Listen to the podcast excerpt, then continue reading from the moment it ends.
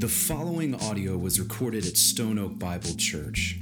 For more information about our church or for more resources, visit us at stoneoakbible.com.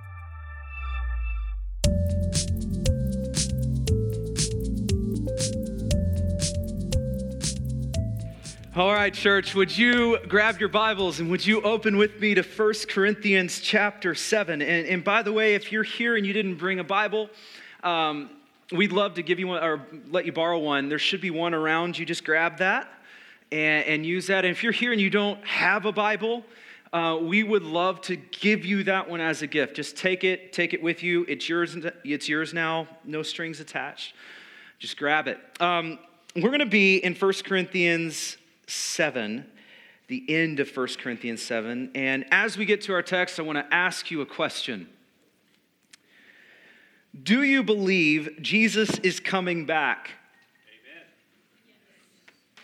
I mean, literally, physically. I mean, heaven to earth, return again. Do you believe that? I think there's many of us who believe that in theory. We sing the songs, we know the scriptures. Um, but do we actually believe it? Let me push it further. Do you believe that Jesus is coming back soon? It's not so amen-ish right there. Do you believe it might happen today? It could happen this week, that if not this week, surely this year. I mean, do you believe Jesus is coming back soon? Here's the reality.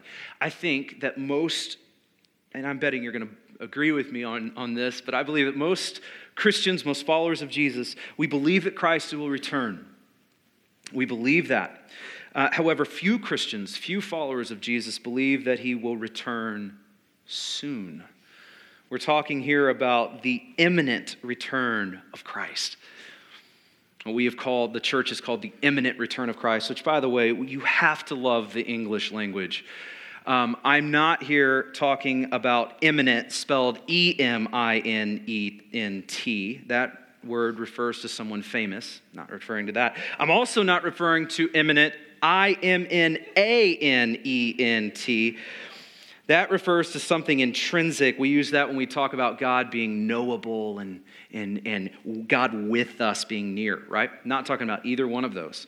I am talking about imminent. I M N I N E N T, meaning something that is about to happen, something that is about to take place. For any of you who English is your second language, I don't know how you did it, like just crazy. But do you believe in the imminent return of Christ? That his return is soon, that it is close. In light of this question, we had a bit of an interesting week. Uh, some of you might have heard about this. Some of you might have seen the news feed. Some of it might be filling up your Facebook feeds. Um, but there was a section of our population who believed that Jesus was coming back yesterday. Um, yesterday was September 23rd, and there was so many things, cosmic and theological things, that all came together that, that made several of, led several of us to believe that Christ was coming back. At least the rapture was going to take place yesterday, the 23rd. Um, now, this was not the first time, nor will it be the last time, that we will claim that we know the return of Christ and when he is coming. Obviously, we're still here. It didn't happen yet, but we can easily, this is why I bring this up, hear things like that, hear claims like that, roll our eyes and think, oh, I've heard that before. I've heard that. We can, we can begin to think that this view of the imminent return of Christ is something that only crazy people believe. Only people who are a little loony believe in that, right? We can start to, okay, I am not proposing that we go crazy with, with predictions and conspiracies and trying to fill in gaps of prophecy here. I am proposing, though, that we don't swing that pendulum too far in the other direction. That we don't throw away this idea that Jesus is literally coming back and literally it could be any moment. That we don't throw this away. And here's why I bring this up here before we drop into our text. um, you cannot understand this, this text properly. You cannot wrap your mind around this text or text like this without understanding the imminent return of Jesus Christ. More than that, without understanding that Paul, who wrote this, had a deeply and truly believed that Christ was not only coming back, but that the time was short. He is coming back soon, any second, any moment. In the early church, you get this sense that they were literally waiting and looking up any second, any second, any second, he's going to return. They believed it to their core, and this is greatly important for how we understand our text. So I wanted to lay that foundation. We're coming back to it. But let's dive in. Let's start reading in verse 25. Um, we will continue to see Paul here addressing one by one concerns of this Corinthian church, and here he's going to pick up with the betrothed. And as we start into our text today, I want to pick up from something that we touched on just briefly last week. Uh, listen to this in verse 25. Now, concerning the betrothed, I have no command from the Lord. What? But I give my judgment as one who, by the Lord's mercy, is trustworthy. What is going on there, church? I mean, this is Paul here telling us, hey, I don't have a command from the Lord. This is Paul here telling us, hey, this is coming from my judgment. What do we do with that? What do we do? As we come to Scripture, which we believe fully inspired by God. Amen? We believe this fully and completely. We believe it to be inerrant, meaning it does not have error. Authoritative. We believe this, so what do we do with this? Um, it's important for us to recognize for a moment context here. When Paul says, I have no command from the Lord, it's important for us to understand what he is saying and what he is not saying. Let's start with the first. When Paul uses the term Lord here, I'm going to state the obvious. He's referring to our Lord Jesus Christ. Many of you hear that and you're like, duh. All right, obviously. But this is really important here. Paul is referring to the God man. Paul is referring to the God man who walked this earth teaching and preaching, who appeared to Paul at the time of his conversion. What Paul is saying here, right, is, is that Jesus, while he was walking and talking on this earth, did not preach and teach about this specifically. Paul says in that, I don't have a command from the Lord uh, Jesus did not, in other words, offer any teaching specifically regarding the betrothed in a context applicable to this Corinthian church. Another way to say that is you're not going to turn in your Bibles and find the red letters where Jesus addresses this specifically. You're not going to find where Jesus speaks directly to this topic. And that's why Paul says, I have no command from the Lord. But, but, here's what this does not mean this does not mean that it is not the word of the Lord. Uh, this does not mean that Paul was not inspired by the Holy Spirit here. This does not mean that Paul was not giving us the very word of the Father. This does not mean that this is not God's word given to us, inspired, inerrant, and authoritative. In other words, this is the word of God even though these words were not spoken to us specifically by the Son of God as he walked this earth. Do you follow me? That was weak. That was weak.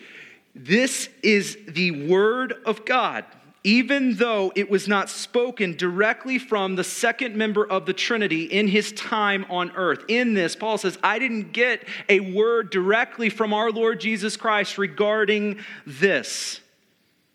But in no way should that diminish the authority and, and the, the inspiration of this text. He says, Now concerning the betrothed, I have no command from the Lord, but I give my judgment as one who by the Lord's mercy is trustworthy.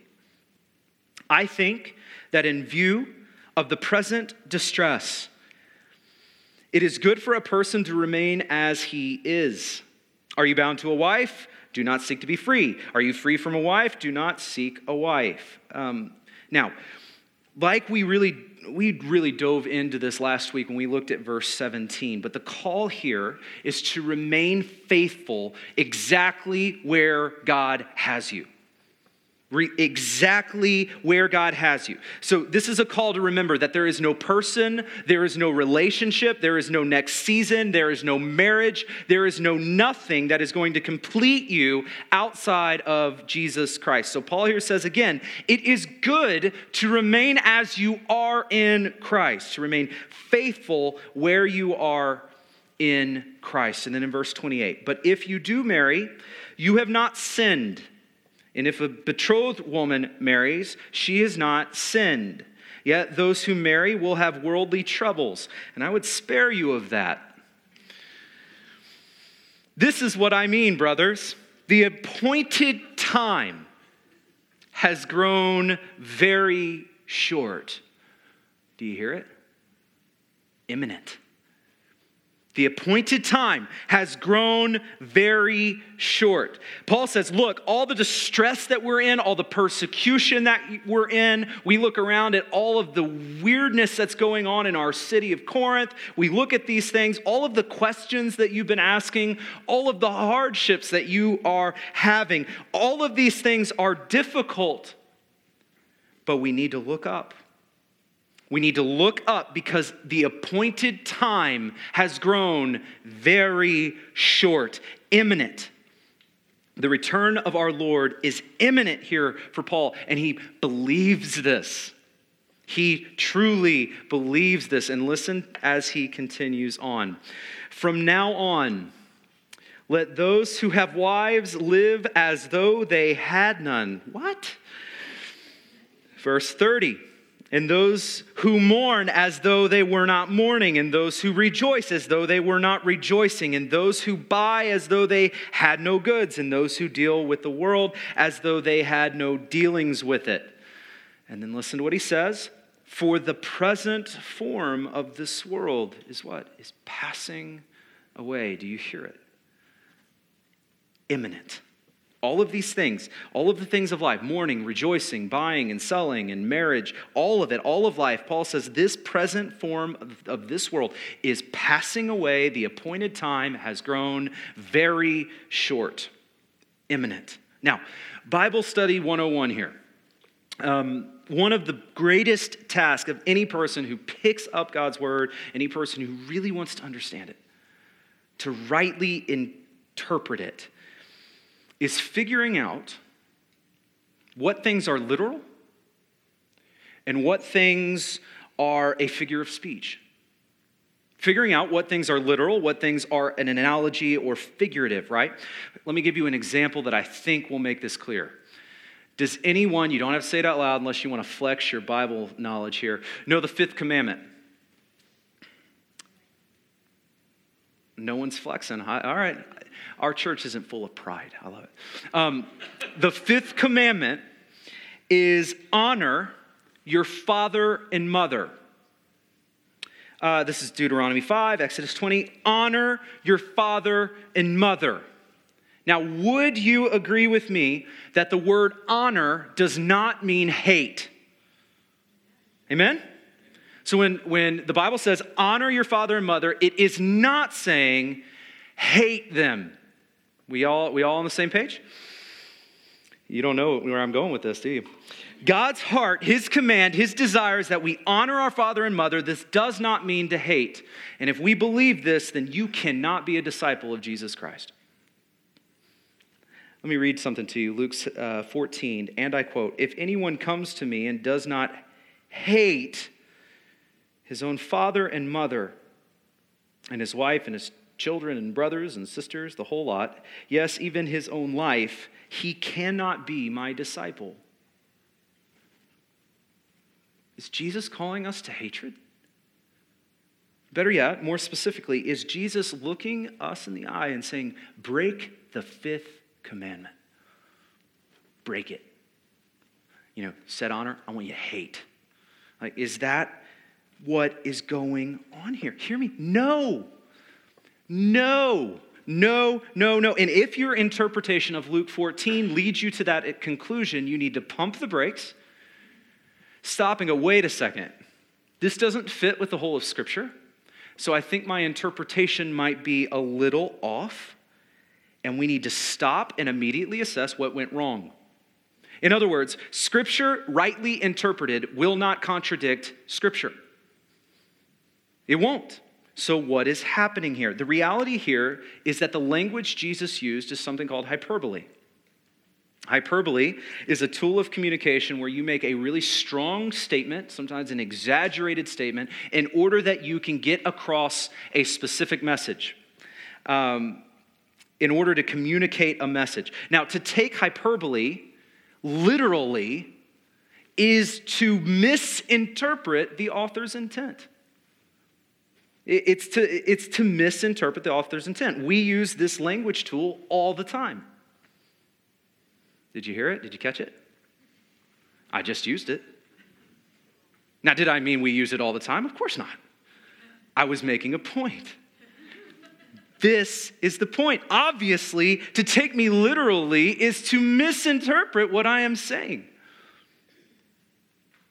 Now, when we come to Scripture, we can't allow ourselves to, to take all of that away and just take everything literally because we're going to miss the author's intent. This is, there's something very similar going on here in our text. This is hyperbole.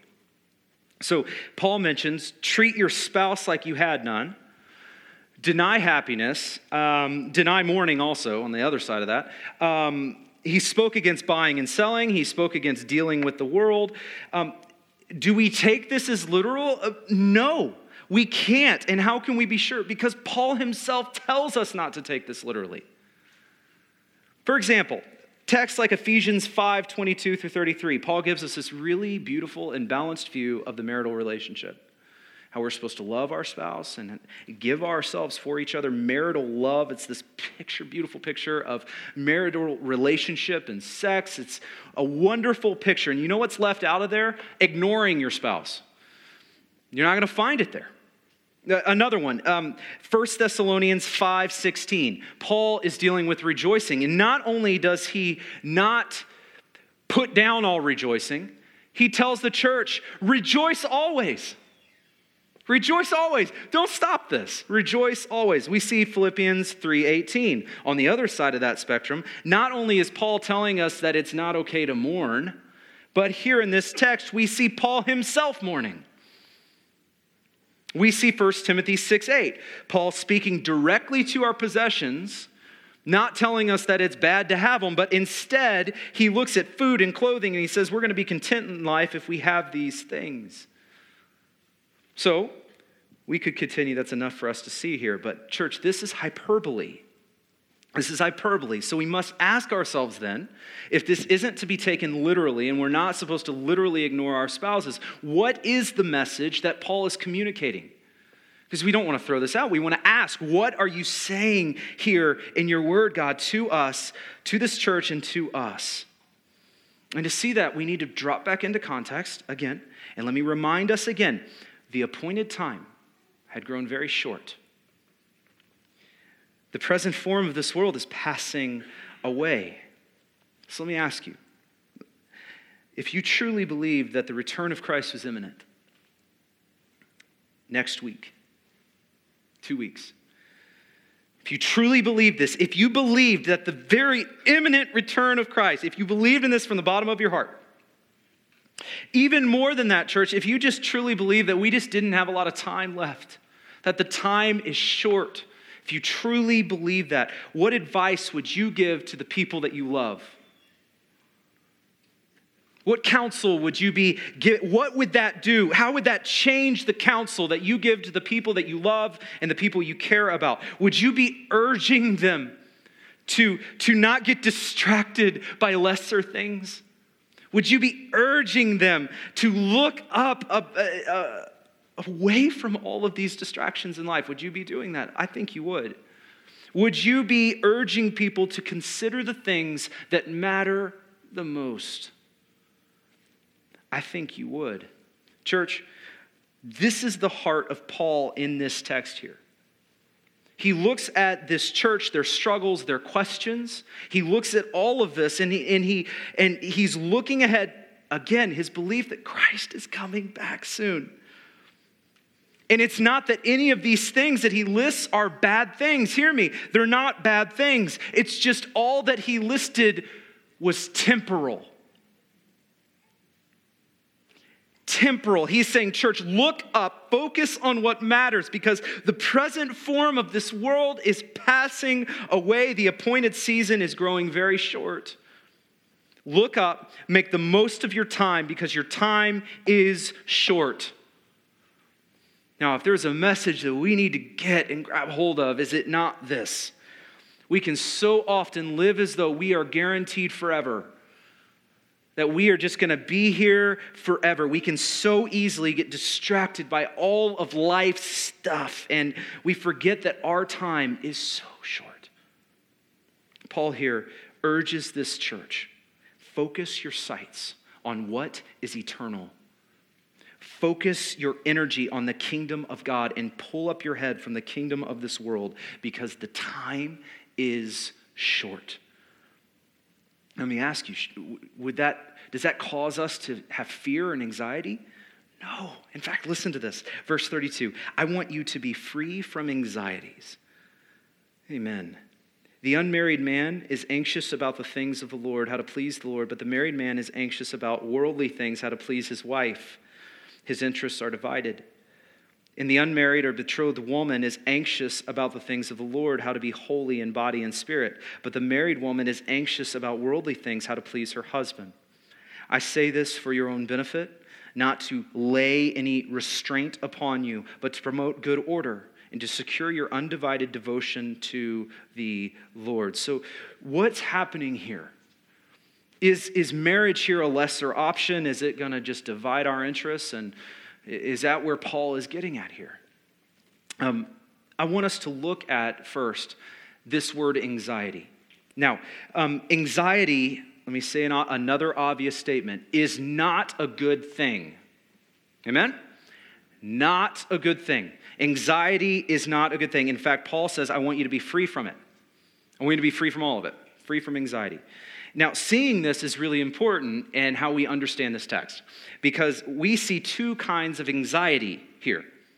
The first is the anxiety that those in the church had who are single, and the second was the anxiety that those in the church had who were married. For the married, their anxiety was for worldly things, how to please their wives, their husbands. This is not a good thing in the life of these Corinthians believers. Paul is urging them look up. He wants them to be free from that anxiety. For the unmarried, their anxiety was how to please the Lord. And before you think Paul is putting them up on a pedestal here, saying, Look at how holy they are, they're only anxious about God things. This is not a good thing. This is, understand again, anxiety is not a good thing, and he, Paul wants them to be free from it. Sometimes we read this text and think it's negative for the married people, positive for the singles. It's not the way this text read, reads. Context here again, these Corinthians had placed their hope in pleasing the Lord in things they could do to earn it. We saw this in 1 Corinthians 4. We're going to see this in a big way at the end of the book when we're talking about gifts and spiritual gifts. They were concerned and anxious about pleasing the Lord, gaining this status before Him, and there was an anxiety there about pleasing the Lord. To say this in another way, you should never be anxious about how to please the Lord. You should never be anxious about how you can please the Lord. In Christ, you understand that Christ pleased God for you. And now you are the righteousness of God. If you're here and you're anxious about how to please the Lord, we need to look and focus our sights on Jesus Christ. Paul's saying, Look up. In Christ, there is no anxiety in trying to figure out how to please God. But I will say this if pleasing God did depend on you, doing something, earning something, depend on your works, then you and I have very good reason to be anxious. Paul here is not elevating any status of life over any other. Paul here is unilaterally calling us to look up and have an eternal perspective, to be free from anxiety. The return of Christ is coming. Our time is short. So Paul says, lay down your anxieties. Temporar- temporal anxieties, church, they seem to fade in light of eternity. They, they seem to just fade. And as we think about this, I want you to again consider imminent. Imminent. I want to give you a really weird analogy. I, I mean this. This one's a strange one. You're going to have to use your imagination, but I think it works. Follow me. Trust me. There was a man who loved his home. And, and he just, he loved it. He was in the middle of kind of remodeling it. And um, it was a beautiful home that set up on a cliff and he was it was looking out over the water. It was just it was absolutely beautiful. And as part of this remodeling process he had ripped up all the flooring. I mean just ripped it out. It was this old kind of ratty carpet. He got it out of there. And uh, he was about to lay down all new flooring in his home. Like just totally new flooring. And, and he realized this is a big decision here. I should probably seek some advice. Seek some advice. So um, he reached out, decided to reach out to his friends. You're one of them. So he reaches out to you. And, and he, he sets up a lunch. He's like, Can we grab lunch so we can catch up and that I can get your, your opinion on some of this remodeling stuff I'm doing in my home? Can I hear your thoughts on my flooring, right? So, as this, in this moment, this, there was something absolutely miraculous that happened. So, as this man was in his car, driving, making his way to have lunch with you, a miracle of God happens. God speaks audibly to you. I mean, God Himself comes and audibly speaks to you and says that that cliff that his house sits on is unstable that cliff, it's going to break apart and it's going to fall in the water soon. That liter- literally, that entire cliff is going to fall along with all of that man's work, crashing down into the water. And you were given this message from God right before the man walks in to have lunch with you. So I told you you'd have to use your imagination. Follow me. You there? Now, let me ask you, knowing what you know, as you sit down in front of this man and you get you start talking over lunch, what advice would you give this man regarding his flooring? Um, as he asks you, what type of flooring should I install? What's easiest? What's the longevity? What looks the best? He's asking all these questions. What would you recommend to this man? Carpet? Tile. Anyone tile? Anyone wood? Yeah, yeah. I think wood, maybe it floats, right? Um, how many of you just realize how ridiculous this question even is in the first place? How many of us realize that, that you couldn't care less about the kind of flooring he puts in the home? There's something more imminent around the corner that you need to address. There's, there's the collapse of the entire cliff. Let's talk about that. Let's address that. Church, Paul here in our text is a bit like this. The people of the Corinthian church were looking at their lives and they were having all kinds of anxieties about, about these questions questions of marriage and singleness and human sexuality and, and all of these things. And remember what these people were wondering. Let's not forget in verse 1 of chapter 7. They were wondering should we just leave our spouses, give up on this whole sex thing, and just what should we do? Should we all be single? Should we all be married? Should we what should we do? What is remarriage? I mean, they were putting all of these concerns and anxieties in front of Paul. And to return to our analogy, it's a bit like us having anxiety around what flooring to pick. Us just losing sleep. Carpet, tile, wood. And Paul is reminding these people look up. Look up to what is eternal.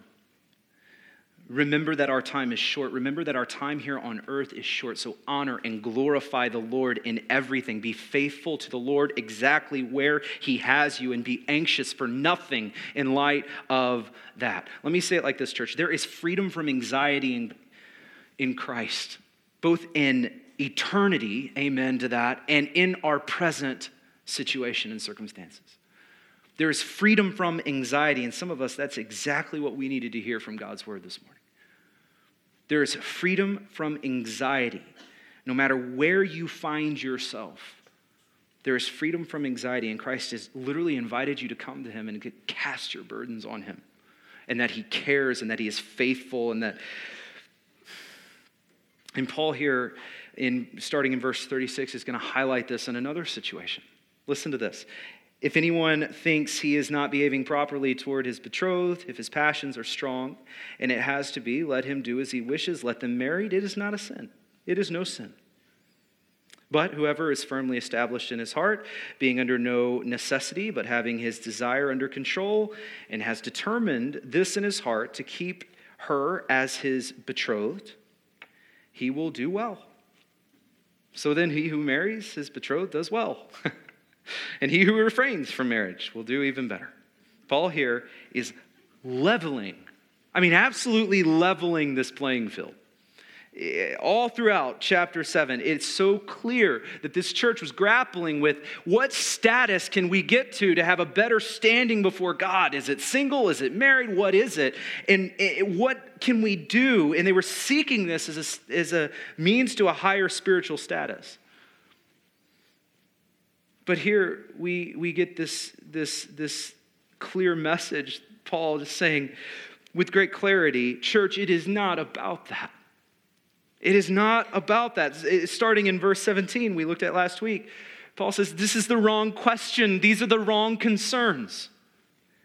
The concern that you should have, church, is simply are you faithful right where God has you? There's no next step that's going to make you in a higher spiritual bracket. Are you faithful? Don't seek another status. Remain faithful where you are. Honor the Lord right where you are. In the first part of this chapter, Paul reminds married couples to remain faithful, that God's plan for their marriage is fidelity. In the first part of this chapter, Paul reminds the unmarried to have self control, that God's plan for them in their singleness is chastity. Paul has laid this out before them already, and here he's reiterating so much of this to them again. Paul reminds them be self controlled. Do not take sex out of the context of the marital covenant. Bring it back into God's plan. And if you, from that drive and you're conscious, want to get married, that's great. There's no sin there. And if you, on the same side, from your drive, you're conscious, want to remain single, that's great. There's no sin there. Returning to our analogy, there's no sin in wood flooring. There's, there's nothing wrong with tile. There's nothing wrong with carpet. Just be faithful with the floor that you lay. Install it well. Enjoy it. Be faithful right where you are. Paul says there's no sin in marriage, there's no sin in singleness, and none of the wrong questions. Be faithful to the Word of God in each and every season that you are in. Be faithful to the Word of God in each and every circumstance. And through it all, know that your time here is limited. It's not going to last forever. Use it well for the glory of God, knowing that Jesus will return and your time here is not forever.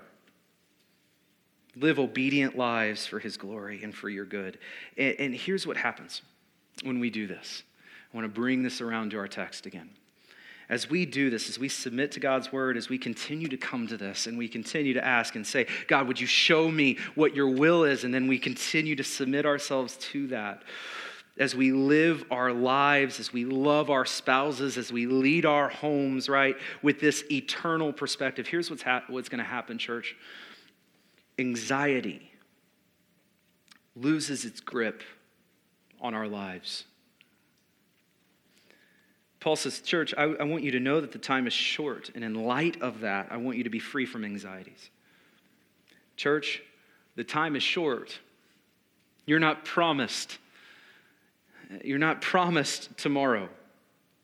Each and every moment is a gift, and all of these temporal things, all of these things that battle for our attention, it's not that they're bad. But let's listen to Paul and take his advice here. Look up. Look up. In light of that, look up. Realize that these things are passing away. And in light of that, be free from the anxiety that those things can cause. Because there is freedom that is found in Jesus Christ. When we understand that we are loved, follow me. When we understand that we are loved, that we understand that we're forgiven, that we're adopted, accepted, redeemed, and there's nothing you did to earn it. There's nothing you did to add to it. When we understand the grace of God, the work of Jesus Christ, when we get this, when we understand that we're sinners in need of grace, all of us sinners can completely rely on grace. When we understand this, when we understand that God demonstrated his great love for us, that while we were sinners, Christ died for us. When we get that, when we understand, church, that nothing can separate us from the love of God through Jesus Christ, when we get that, when we understand that the God of the universe, the creator of all things, the creator of all things, now sustains us in life, when we get that, literally, he's telling us, hey, I know what is better for you. I know you better than you know yourself, and I love you more than you can possibly understand. When we get that, when we understand that Christ came to give us life, life eternally and life abundantly, and that in Christ we will spend eternity with God. When we get that, and when we understand that there's a day coming that Christ is literally coming back and all that is brokenness is fixed forever. All death, all sickness, all suffering, all sin will all be done, all be over. Through Christ, death dies. When we understand that, let me ask you a really simple question On what ground can your anxiety stand? Look up. So I want to finish with Paul's words. The appointed time has grown very short. The present form of this world is passing away. And I want you to be free from anxieties. Let me pray for us. God, we, we come to you now and um, we ask for your help. Many times it is so difficult for us to lift our eyes up from what surrounds us and, and many times it is so just it's it's it's hard. And lord would you help us? Would you lift our eyes? And would you show us that you love us? That you never make mistakes for each and every person in this room. There has not been one mistake made on your part. Would you just help us rest in that? To trust you to know you, to trust that you know us better than we know ourselves, and to live in the freedom of a life lived through an eternal perspective. God, I speak now, and I, I just pray specifically for every person in this room who's dealing with anxiety. Whatever the cause is, whatever is going on, Lord, we just come to you now. As your word says, that you, we can cast our cares on you. And so we do that. We cast them on you, knowing you care, that you love. Would you help us, Lord, in this moment as we cast our cares? And Lord, as we cast those cares, we know that's, that all too often we can slip back in and, and, and the weight that we took off our shoulders, we, we tend to want to pick it back up and walk out of here with it. Lord, and through your word, you have called us to leave that weight. And the way we do that, Lord, as your word has told us, is to look up. To look up. Would you help us to do that? God, would you go with us now and would you show us how to put into practice your word? In Jesus' name, amen.